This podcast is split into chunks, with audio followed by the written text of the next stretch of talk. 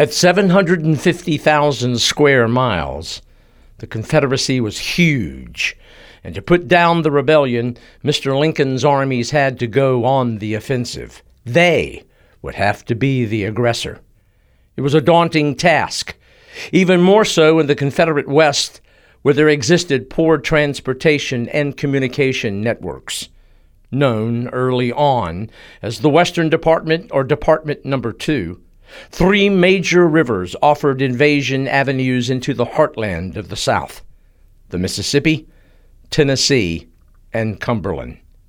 This is the story of a federal campaign led by an officer who was a most unlikely hero, one forced to resign from the United States Army back in 1854. This is about his campaign to blast open doors into the interior of the Confederacy. This is the story of Thunder on the Rivers, Tennessee and Cumberland, Forts Henry and Donelson. The last five letters of history spell story, and that's exactly how history should be taught. Numbers and dates have no soul. Such presentations fall flat, for history is alive and relevant. Welcome to Threads from the National Tapestry, stories from the American Civil War. This series will feature events and people from that period and will strive to make you feel as if you were there, to show that history is indeed a story. It was Confederate full General Albert Sidney Johnston who had the unenviable task of defending the Confederacy's largest department. The 58-year-old officer was responsible for a defensive line that stretched some 680 miles from Missouri through Bowling Green, Kentucky, to the Cumberland Gap. He needed help, but was not blessed with gifted lieutenants. One was Tennessean Brigadier General Gideon Pillow, who had once been a former law partner of future President James Knox Polk. An arrogant planter in peacetime, Pillow, aged 55 at the beginning of the war, was in command of Tennessee's Provisional Army. Then there was Major General Leonidas Polk, the so-called fighting bishop. An Episcopal bishop before the war, he was an 1827 graduate of the United States Military Academy.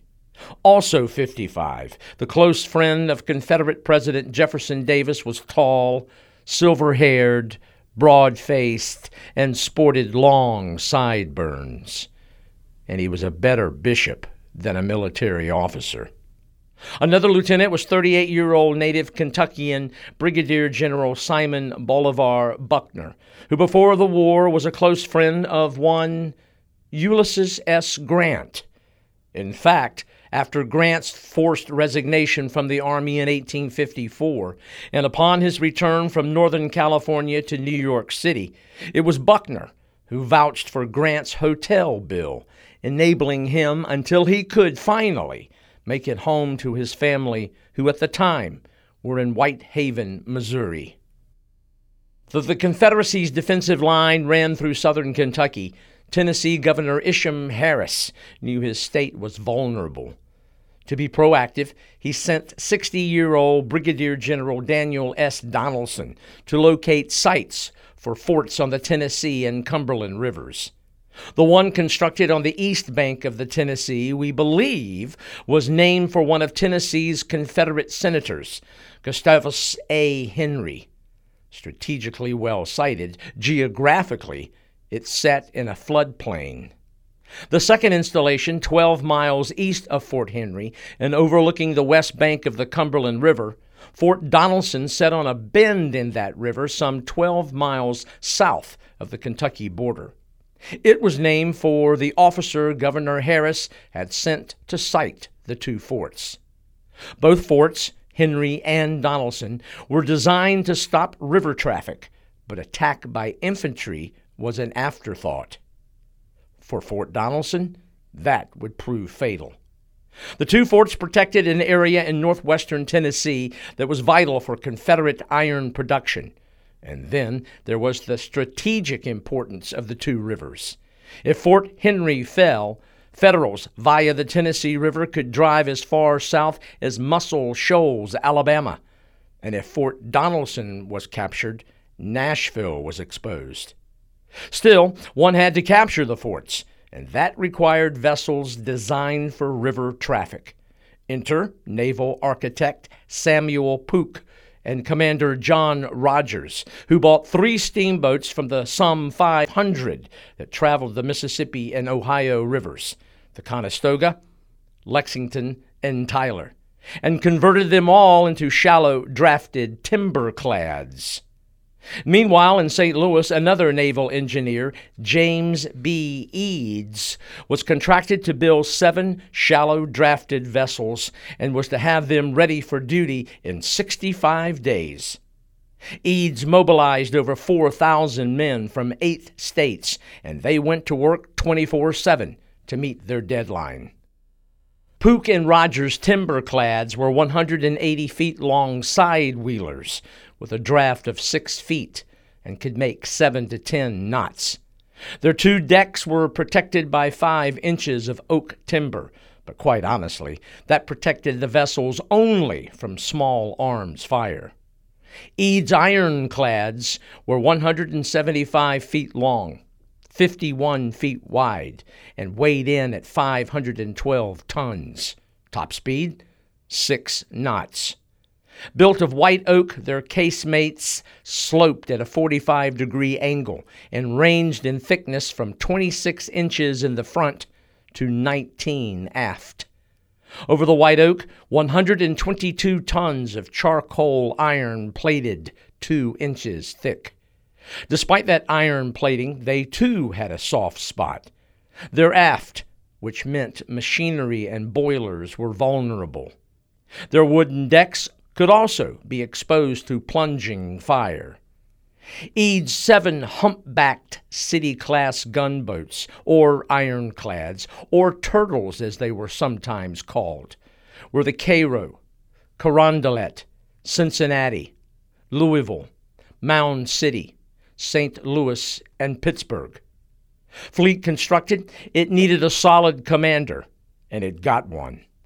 Flag Officer Andrew Hall Foote hailed from New Haven, Connecticut. The 55-year-old naval officer joined the United States Navy at 16 and had been around the world by the time he was 18. Dark-haired, a piercing eye, clean-shaven upper lip. He was a Congregationalist and detested swearing and alcohol. He firmly believed taking the war to the enemy. When he first met Brigadier General U.S. Grant, the two immediately bonded, for both thought offensively. That thought found expression when on September the 3rd, 1861, Kentucky's self-declared neutrality was violated by Confederate activity. 39-year-old Grant, on his own initiative, seized Paducah, Kentucky 3 days later. Its location, vitally important, for it set at the juncture of the Ohio and Tennessee rivers, a perfect jumping-off point for knifing into the heart of the Confederacy. The very next day, to command a division under Grant, blue-eyed Brigadier General Charles F. Smith arrived. At 54, he was 15 years Grant's senior. In fact, Smith had not only been Commandant of Cadets when Grant was at West Point, but was his infantry tactics instructor. At first, it was quite strange for Grant, who remarked, "It does not seem quite right for me to give General Smith orders." Yet Smith quickly reassured his younger commanding officer when he told him, "I know a soldier's duty. Pray feel no awkwardness." After the occupation of Paducah, Grant planned his next step, and to get permission for it, traveled to St. Louis in late January of 1862 to present it to the recently renamed Department of the Missouri's new commanding officer, 47-year-old Major General Henry Halleck. Pudgy, high forehead, balding, he had heavy saddlebags under eyes which bulged and were slightly crossed. As curious as he looked, he also possessed a brusque manner that easily offended.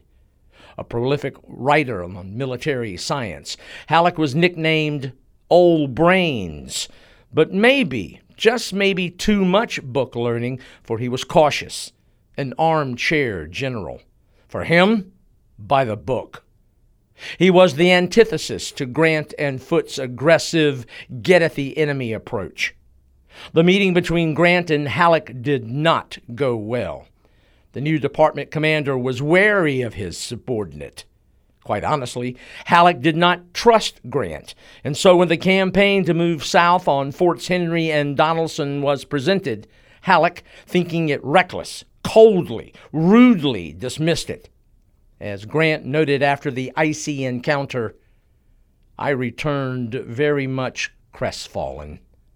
And yet, upon his return to Cairo, Illinois, Grant and Foote continued to tinker with their plan in the hope that Halleck might change his mind.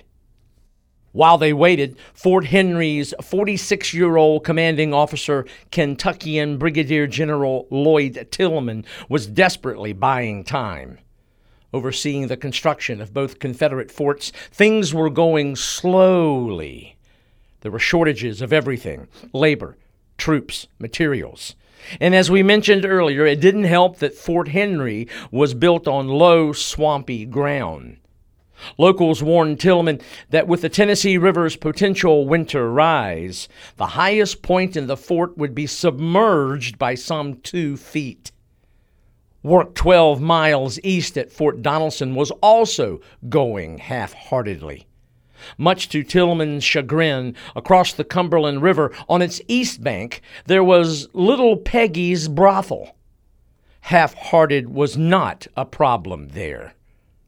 Though Albert Sidney Johnston was aware there were issues, he never personally visited the sites. He remained in Nashville, fixated on a Federal force of 45,000 up at Louisville. With his gaze fixed, Confederate defense was static.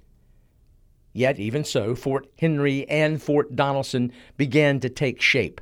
Fort Henry had 5 sides. Its walls were 20 feet above normal water level. They were 20 feet thick at their base and tapered to 10 at the top. There were 17 guns. 6 faced land. The fort and surrounding area covered some 10 acres. Fort Donelson covered 15 acres. Its walls were 10 feet high. 11 heavy guns faced the Cumberland River.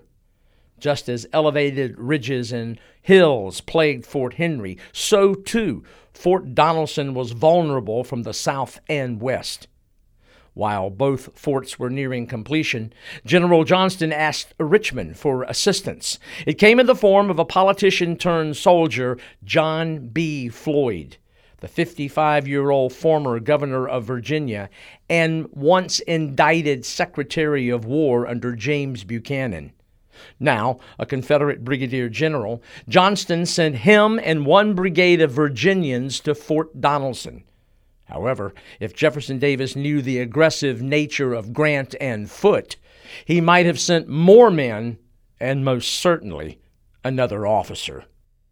About this time, Federal intelligence reached Henry Halleck in St. Louis, informing him that Confederate full General P.G.T. Beauregard was on the way west, and with him, 15 Southern regiments. Though the information was faulty, only Beauregard was headed west. The thought of 15 reassigned Confederate regiments forced Halleck's hand. On January the 30th, 1862, he gave Grant and Foote what they desperately wanted, a green light. And so the two organized and finalized. Grant's 1st Infantry Division was placed under 59-year-old Brigadier General John A. McClernand. His 2nd, under Smith. Total land force, some 15,000. Foote's flotilla, 4 ironclads and 3 timberclads. In early morning rain on February the 3rd, 1862, 23 infantry regiments, men from Illinois, Indiana, and Iowa, and Foote's River Fleet departed Paducah, Kentucky, and headed upstream, up the Tennessee. After the Army-Navy force traveled some 60 miles, Fort Henry slid into view. Early the next morning, Grant landed McClernand's entire division 3 miles to the north of the Confederate fort and did so unopposed. Empty transports now steamed back to Paducah to pick up Smith's infantry division. Things were going well. Grant and Foote felt confident. But inside Fort Henry, Tilghman did not. Fully aware that heavy rains had swollen the Tennessee, he knew Foote's buoyant flotilla would actually be able to gaze down on Fort Henry's earthworks. And indeed, it was bad. Part of the fort's low-lying grounds were under 2-foot puddles. Its guns only 6 feet above water. The powder magazine threatened. And for weapons, many of Tilghman's 2,600 men were armed only with shotguns and hunting rifles. The best armed, the 10th Tennessee. They had flintlocks from the War of 1812. Simply put, Fort Henry was in trouble. 7 Union gunboats with 54 heavy cannon planned to rain iron and lead on Henry's 17 guns and pin the fort's defenders down while McClernand and, once they arrived, Smith's divisions would envelop the Confederate installation from behind. On the 5th of February, skies were leaden, gray. That night, more heavy rain. So much that Henry's parade ground disappeared underwater. A realist, Tilghman decided he would evacuate the fort, but he wanted 1 hour of artillery fire to allow his troops a head start on the mired roads east to Fort Donelson. The next day, Thursday, the 6th, the skies cleared, and Foote's flotilla bore down at 11 a.m. 4 abreast they steamed. Inside Fort Henry, only artillerists remained to man the guns, and they concentrated their fire on the Cincinnati. At 12:15, the Federals fired their first shot. It was naval history, the first use of ironclads against an earthen fort. As the distance closed, a Confederate shell found the Essex. It plowed through her casemate and boiler. Scalding water and steam filled the front half of the vessel, killing and wounding 32. The Essex was through. The Cincinnati was hit 31 times. One shell penetrated her iron-plated casemate, killing 1 and wounding 9. The St. Louis was hit 7 times. The Carondelet 6. Meanwhile, Federal infantry struggled mightily through mud and water to reach their objective. Their misery was shared. At 12:30, the Confederacy's big 24-pound rifled gun exploded. The mouth of a 32-pounder was disabled. A premature explosion rendered a 42-pounder useless. By now, only 4 guns could be brought to bear. Things were so desperate that Tilghman himself manned a 32-pounder. When Foote's vessels closed to about 600 yards, Tilghman knew it was over. He sent up a white flag. Finally acknowledged, the Cincinnati launched a boat. It came in through one of the fort's embrasures. Tilghman was taken to the Cincinnati, where he officially surrendered Fort Henry. In the fight that lasted only 75 minutes, 12 officers, 66 men, and 16 more on a hospital boat became prisoners. 20 cannon and plenty of stores were captured, and all done at a cost of 15 killed and 20 wounded. Grant himself finally arrived on the scene at 3 p.m., but by then, the stars and stripes had been fluttering over the fort for almost an hour. 30 minutes after Grant's arrival, Federal infantry reached their assigned position, only to learn that Fort Henry had, embarrassingly for them, surrendered to the United States Navy. And even more embarrassing, Federal infantry had not been able to scoop up many of the Confederates who fled east. Those that escaped reached Fort Donelson around 2 a.m. the next morning. They lived to fight another day. But many who arrived had had no food or water for some 36 hours. The capture of Fort Henry was a Confederate disaster, and it was going to get worse and quickly. With the Tennessee River open, Foote sent his three timber clads, the Tyler, Conestoga, and Lexington, upriver. For 6 days they wreaked havoc. They destroyed ferries, steamboats, bridges. They severed the vitally important Memphis and Charleston Railroad and penetrated upriver as far as Florence, Alabama, before the naval raid ended February the 12th.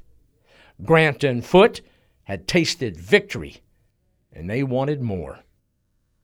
Back in St. Louis, an ecstatic Henry Halleck claimed credit for the capture, then immediately began to worry more about what Confederates in Fort Donelson might do to Grant than what Grant might do to them.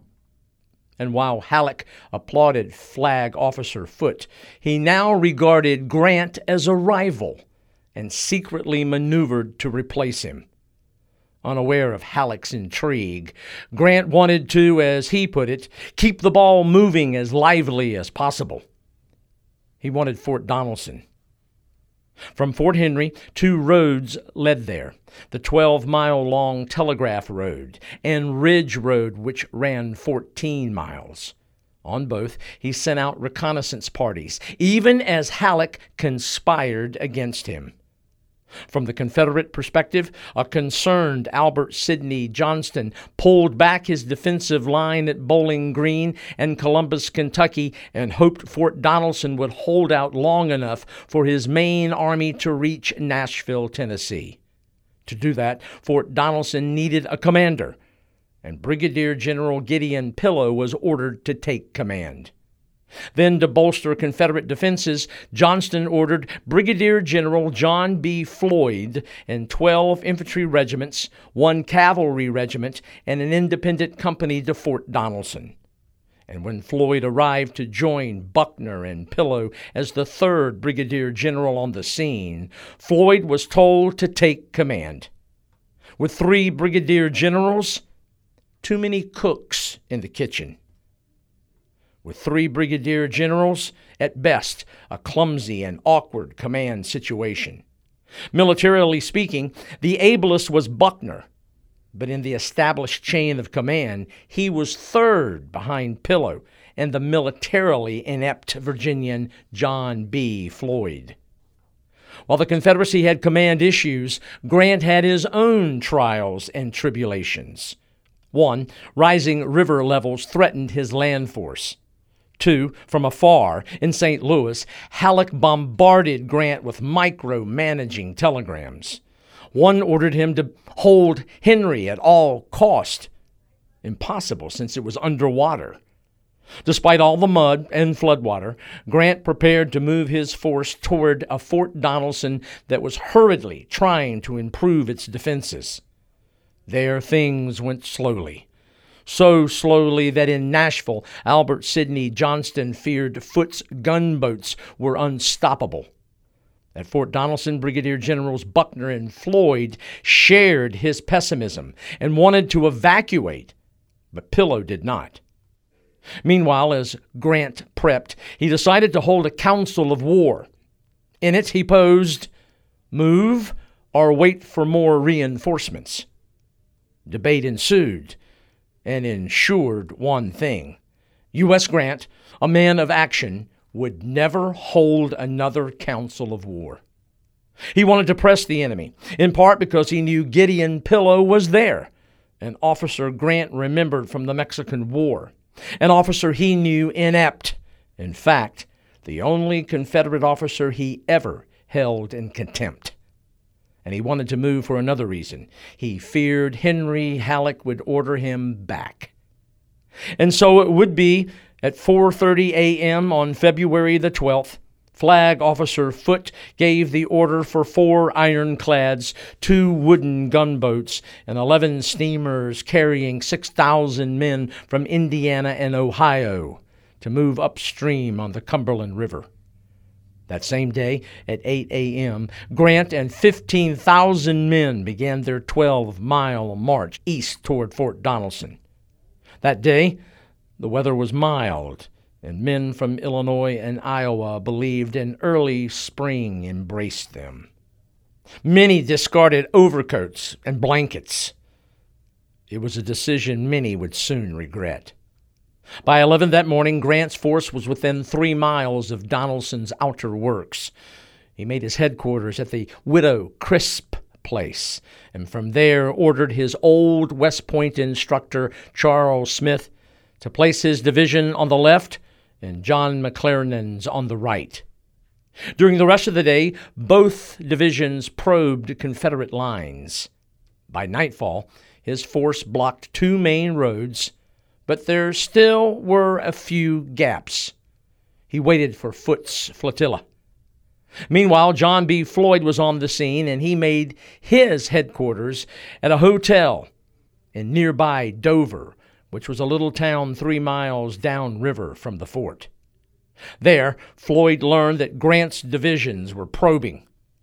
That night of the 12th and 13th, it was Mother Nature who decided to attack. Temperatures plunged, began to rain, then sleet, and by morning there were 3 inches of snow. Those who had thrown away coats and blankets cursed their luck. Ordered to build no fires, a wind straight from out of the north added to their misery. That night, Grant's army was spread over 2 miles of hills and hollows, with a gap on its extreme right and even more dangerously between the 2 infantry divisions. That night, the Confederates had an opportunity, but they failed to seize it. At 1 a.m. of the 14th, Confederate Brigadier Generals Floyd, Pillow, and Buckner met for the first time in Dover. It was a gathering of contrasting personalities. In descending authority, there was Floyd, the politician in uniform. Pillow, arrogant, egocentric, insubordinate, assertive. And Buckner, third in seniority, proficient, but an unwilling participant. Together, they hatched a plan to break out of their encirclement and escape to Nashville. Yet the next morning, a bitterly cold one, nothing happened until around noon. And then Pillow began a drive, but just as he did, a sniper's bullet found an infantryman near him. Turning to an aide, he announced, "Captain, our movement is discovered. It will not do to move out of our trenches under these circumstances." The aide, one of Floyd's staff, disagreed. But Pillow continued, "Tell General Floyd that I think so and that the attack had better be deferred until morning." In short, a blown opportunity. Confederate paralysis then fell victim to Union aggression. At 2 p.m., again, 4 abreast, up churned Foote. At 2:35, Fort Donelson came into view. 55 minutes later, 12 heavy Confederate guns opened up, and Flag Officer Foote quickly learned that Fort Donelson was no Fort Henry. This time from elevated positions, great fat drops of lead and iron pounded his fleet. The Louisville was hit 39 times and drifted out of the fight. The St. Louis, hit 59 times, did as well. One of those hits wounded Foote in left ankle and arm. Both the Pittsburgh, hit 20 times, and the Carondelet, 54 times. Both suffered breached hulls and shipped water. The fleet turned back. Confederate artillerists had fired some 500 shots. Foote's fleet, only 300. There would be no naval victory at Fort Donelson. No, this time, in bitter cold and sleet and snow, it would have to be besieged by land. That night, Confederate morale soared, but at another Confederate council of war, opinion remained divided. Floyd still wanted to break out. Despite his aborted attempt to escape earlier that day, Pillow still wanted to fight.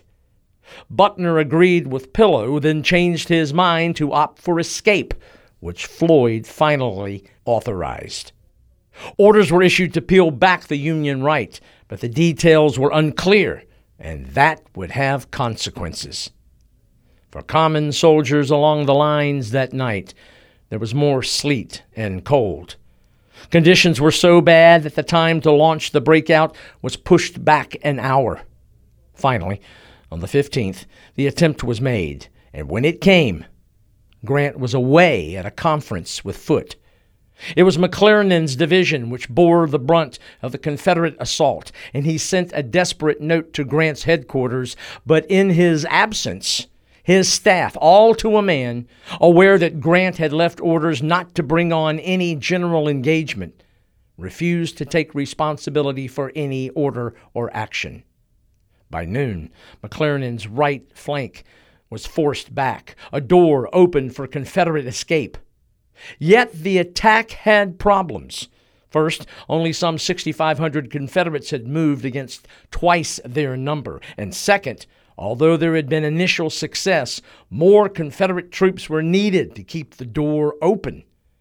Gideon Pillow, whose men had made the initial attack, hurried over to find his support, Buckner's men, and to his dismay, found them still in their trenches. When Pillow confronted Buckner face-to-face, there was great tension. Jarred into action, Buckner's men stirred, and despite the lull, Confederate pressure continued to hold open the avenue for escape.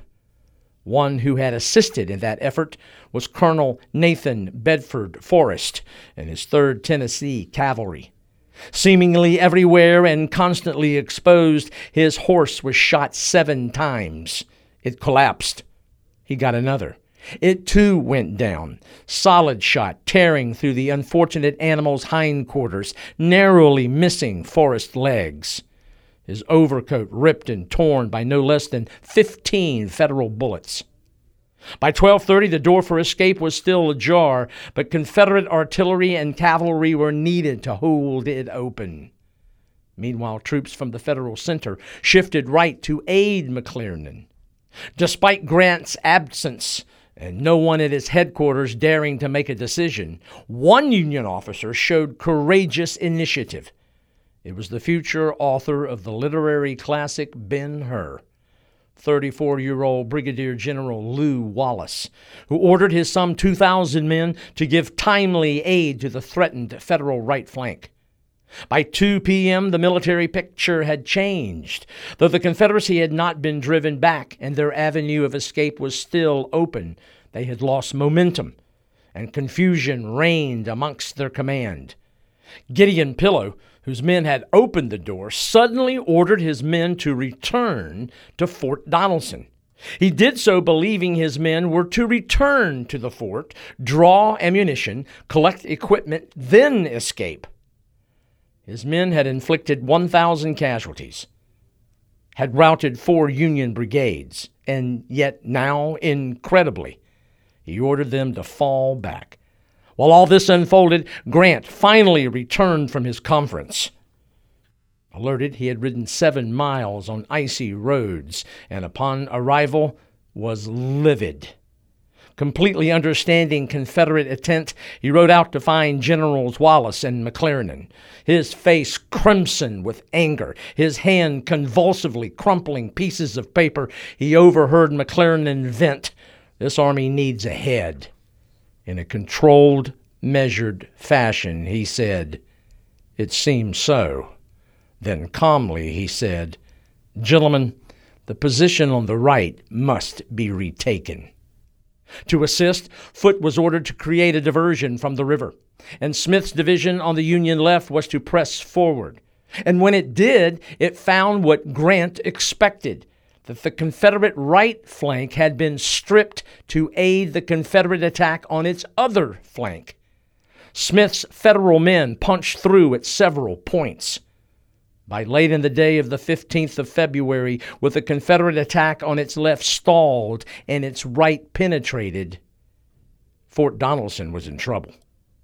The opportunity provided by an escape door wrenched open that morning had been missed. Though it had been a trying day, the common soldier in butternut and gray felt optimistic. After all, they had turned the Federals that morning and believed they could do it again the next day. However, events developed that night at another Confederate council of war that would have given them reason to harbor grave doubts. At that gathering, after great confusion and missed opportunities that day, harsh words were exchanged. Buckner wanted to know why a route was opened, then allowed to close. Pillow recounted that he thought the plan was to open a door, then go back to get equipment and escape that night. Floyd then asked, "Well, gentlemen, what is best now to be done?" When reports suggested that escape was impossible, the topic of surrender came up. Nathan Bedford Forrest entered the conference around midnight and was stunned to hear of such talk. He maintained there was still a way out on the extreme Confederate left.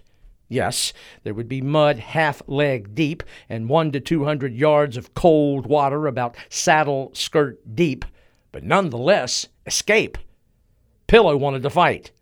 Buckner, skeptical. He knew food was low. There was fatigue, low ammunition. He was fixed on surrender, and Floyd, after taking it all in, agreed. Defeatism swallowed every officer in that room, everyone except Forrest. Then an incredible chain of events. Floyd believed that if he surrendered, he would be tried for treason and hanged. Buckner berated him and said if he were in command, he would share the fate of his men. Floyd then asked, "If command should devolve to you, would you permit me to take out my little brigade of Virginians?" Buckner fired back, "Yes, but only if you leave before the terms of capitulation are agreed upon." Then, following chain of command, Floyd turned to Pillow and said, "General, I turn the command over, sir." Pillow then turned toward Buckner and said, "I pass it." Buckner spoke up, "I assume it. Give me pen, ink, and paper, and send for me a bugler." In disgust, Forrest growled, "I did not come here for the purpose of surrendering my command." No matter, Floyd and Pillow began to make plans to abandon the place. Appalled, Forrest turned to Pillow. "General, I fought under your command. What shall I do?" Pillow said, "Cut your way out." And Forrest spat back, "I will, by God." Sure enough, early Sunday morning, February the 16th, Forrest's column of 500 moved along the route he knew existed. There was mud, freezing cold water, ice on the banks, but his force escaped and would live to fight another day. That same morning, Brigadier General Gideon Pillow and his staff abandoned Fort Donelson by means of a 12-foot flatboat. Shortly afterward, John B. Floyd and his brigade of Virginians prepared to board two steamboats, which would ferry them across the Cumberland River to safety. Floyd, one of the first to board, moved to the top deck and with sword raised, crowed, "Come on, my brave Virginia boys!" The posturing was incredibly ill-timed, particularly after he had ordered the 20th Mississippi, with drawn bayonets, to form a defensive arc to make sure no one else joined them.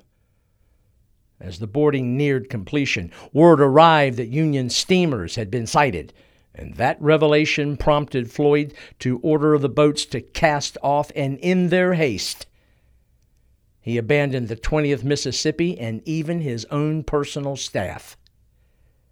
While Floyd and Pillow fled, Buckner sent a message to his old friend, U.S. Grant. When it arrived, Grant got out of a feather bed, drew on his trousers, and while his former West Point instructor Charles Smith warmed his backside by a fire, Grant read the message aloud. Within, Buckner asked if they might meet to discuss terms for surrender. Turning to Smith, Grant asked, "Well, what do you think?" And his old infantry tactics instructor barked, "No terms to the damned rebels." And so Grant sat down and wrote out a message to a man who before the war had loaned him money. He wrote a message that would make him famous. He wrote, "No terms except an unconditional and immediate surrender can be accepted. I propose to immediately move on your works." Buckner had little choice but to accept what he bitterly called ungenerous and unchivalrous terms. White flags went up all along the lines, and as the sun started to warm the wet, wintry landscape, Federal troops began to occupy Fort Donelson. The installation on the Cumberland River had cost Grant, of his 27,000 men engaged, some 500 killed, 2,000 wounded, some 200 missing. Confederate casualties were around 300 killed, 1,200 wounded, and a staggering 12,000 captured, along with 20,000 stands of arms, 65 artillery pieces, 1,200 boxes of beef, and mountains of provisions. Though Gideon Pillow and John Floyd escaped, they became victims of their own doing. Upon reaching Nashville, Pillow wanted a new command. None was extended. Floyd's career never recovered. In August of 1863, he fell victim to disease. Conversely, the North had an unlikely new hero, U.S. Unconditional Surrender Grant. Yet while headlines sang his praises far behind the lines, Henry Halleck went after him. Unaware of victory and worried about a possible Confederate attack, he badgered Grant with messages. Yet when he learned of Confederate surrender, his needling turned into elation. He simultaneously claimed credit while toying with the idea of taking Grant's command. When the glorious news reached Washington City, Lincoln was beyond elation. He had his first major victories of the war. For the South, as Albert Sidney Johnston feared, the fall of Forts Henry and Donelson had immediate and terrible consequences. 9 days later, Nashville, the capital of the state of Tennessee, fell to a Union force under Brigadier General Don Carlos Buell. The man who made that possible? U.S. Grant went to Tennessee's state capital February 24th, where, like Halleck, a jealous Buell coldly received him. Buell believed Grant had left without permission his military department and complained to Halleck, who all too gladly complained to General-in-Chief George B. McClellan back in Washington City. Incredibly, for the man who on his own initiative occupied Paducah, Kentucky, who put together campaigns to reduce Fort Henry and Fort Donelson, who opened invasion avenues on the Tennessee and Cumberland rivers, and who gave the 16th president his first major victories of the American Civil War, George B. McClellan ordered Grant's arrest and removal. Yet he had an ally. Abraham Lincoln would have none of it. Abraham Lincoln would simply not allow it. U.S. Grant was allowed to be more than an historical footnote, and as his country would most certainly appreciate in the coming years, Ulysses S. Grant would be allowed to fulfill his destiny.